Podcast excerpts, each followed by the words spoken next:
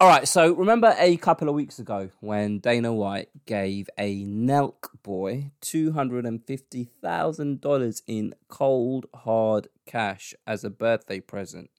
And as a consequence, the MMA community on the internet kind of lost their rag.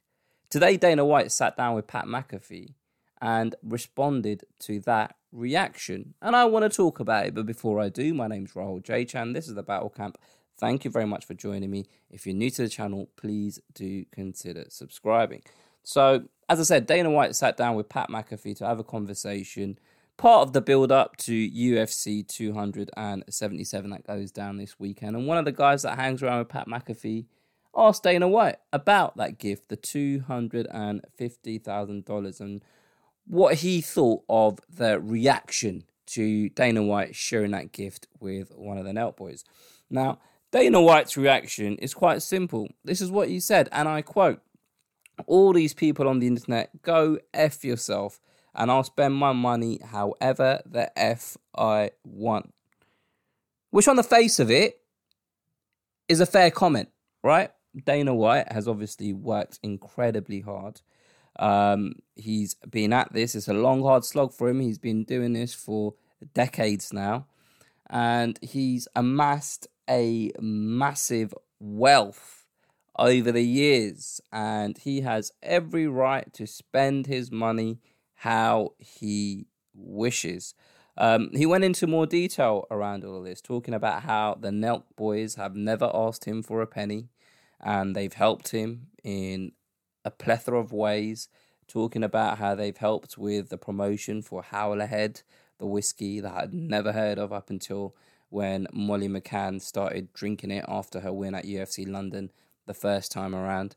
Um, and he kind of just said, look, they've done me a load of favors and they've never asked me for a penny. And that 250 grand doesn't really cover what they've done for me. But the thing is, if you really kind of look at it, in my opinion, showing acts of kindness to people like the Nelk Boys on one hand and then you see fighters that are disgruntled on the other hand, the disparity between the two is very hard to reconcile. Let me explain. Now, recently we had the announcement that Nate Diaz, in the final fight of his current contract with the organization, will be facing Khamzat Chimaev for the main event for UFC 279, I believe it is, or whatever the number, it doesn't really matter. But that's the main event, and he's facing Khamzat in his final fight in his current deal with the UFC. Um, according to reports, according to people like Ariel Helwani, had he signed a new contract, uh, his next opponent would have more than likely have been Dustin Poirier. Um, if you look at Francis Ngannou and his struggles with the UFC, um, his struggles going into his final fight of his contract against Ciryl Gane. Like, to me, and this is me from the outside looking in, um, I believe a man like Nate Diaz has added a lot more value to the UFC than the Nelk Boys have. Now, I totally understand and I appreciate. Obviously, Dane, uh, sorry, Nate Diaz is asking for a lot more money than uh, a one off cash payment of $250,000.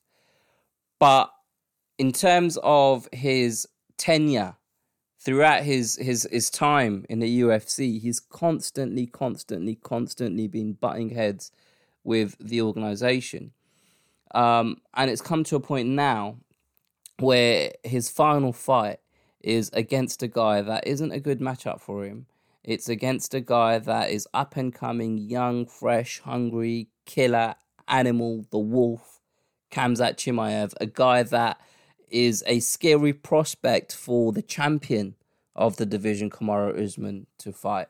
Let alone someone like Nate Diaz, who's at the back end of his contract. And if you bring into the context of all of this, Nate Diaz's service to the organization for the last 10, 12, however many years he's been with the UFC, like you'd you'd imagine what he's given in literal blood, sweat, and tears to the organization warrants a softer landing for his last fight with the organization. You know, it warrants a bit of gratitude from the UFC. And that's where, for me, the issue lies. Like, a lot of people were talking about fighter pay and talking about how the fighters aren't appreciated the way they should be. They should be getting paid more money. And just almost how the fighters are kept in this subservient state, almost. Like, that that they're so restricted in what they're able to do within the contracts that they're in for the organization. And then you see, on the other hand, on the other side, someone that isn't even part of the organization just being given $250,000 in cold hard cash as a gift. Like, it's very difficult to to to separate it's very it's very difficult to separate the two. Like we understand, yes, this is Dana White's personal money, and the UFC um, funds fighter pay via their corporate structure, right? So these are two different um, budgets almost where the money's coming from. But the man that controls the budget is Dana White. It's almost like when you see these, um, you know, in, in, in certain countries around the world, I won't name one, but you see kind of you know the prime minister or the or the president, depending on on on the on the country, rolling around in a Rolls Royce and living in these plush palaces, blah blah blah, etc. Um, friends from other nations come in for these political meetings that they have, and they're rolling around in all these nice cars, etc. But the public that live in the country, the population of that country, live in squalor and are deprived. And obviously, these fighters aren't living in squalor; they're not deprived. But I think it's been proven over time that the share of the pie that they're getting from the organization isn't in parity to other mainstream sports, right? So to me, it's just the it, just it just it's not good optics in terms of um, the treatment of a Nelk boy in comparison to the fighters on the roster, especially someone like Nate Diaz.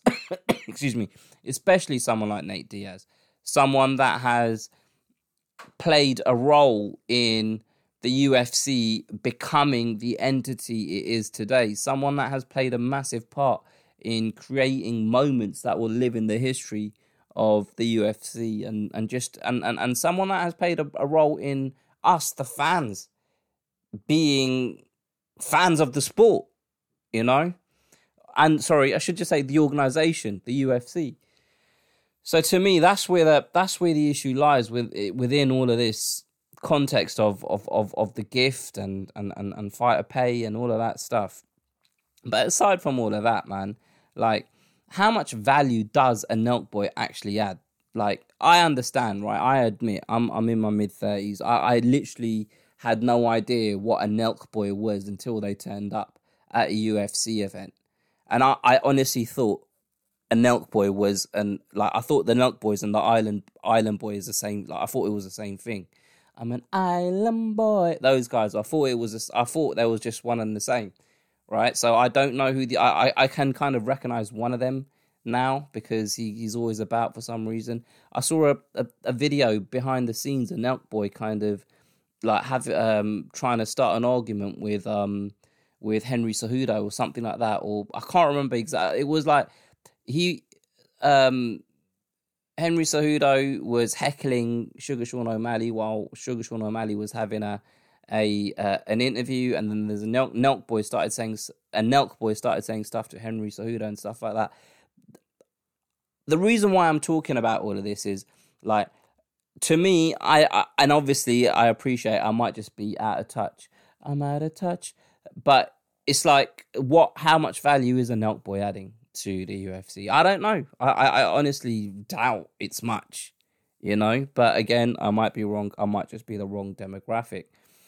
Aside from all of this, that video of Dana White handing over that box with that money in it, and the way Dana White was looking at his young subject, and the guy was opening up the box and getting all excited over the 250 grand. It just gave off like real sugar daddy vibes. Like it was almost like a sugar daddy giving his little sugar baby a little present for for, for her birthday or his birthday. And it just it was it was a weird thing to watch giving someone that is already rich more money. And in the context of the current kind of climate within the organization it just didn't sit right. And i hope i've managed to explain to you guys why i felt that way. But anyway let me know what you guys think. Put your comments below. Let me know what you guys think about the stuff that I've said in this video. Let me know what you guys think generally about the situation. Um, if you haven't already, please do subscribe, like this video. Also, share it with a friend if you've enjoyed it. If you haven't enjoyed it, share it with a friend just to annoy them. And we can all have a laugh at their expense. But anyway, look, um, that's it for now. I'll catch you guys later.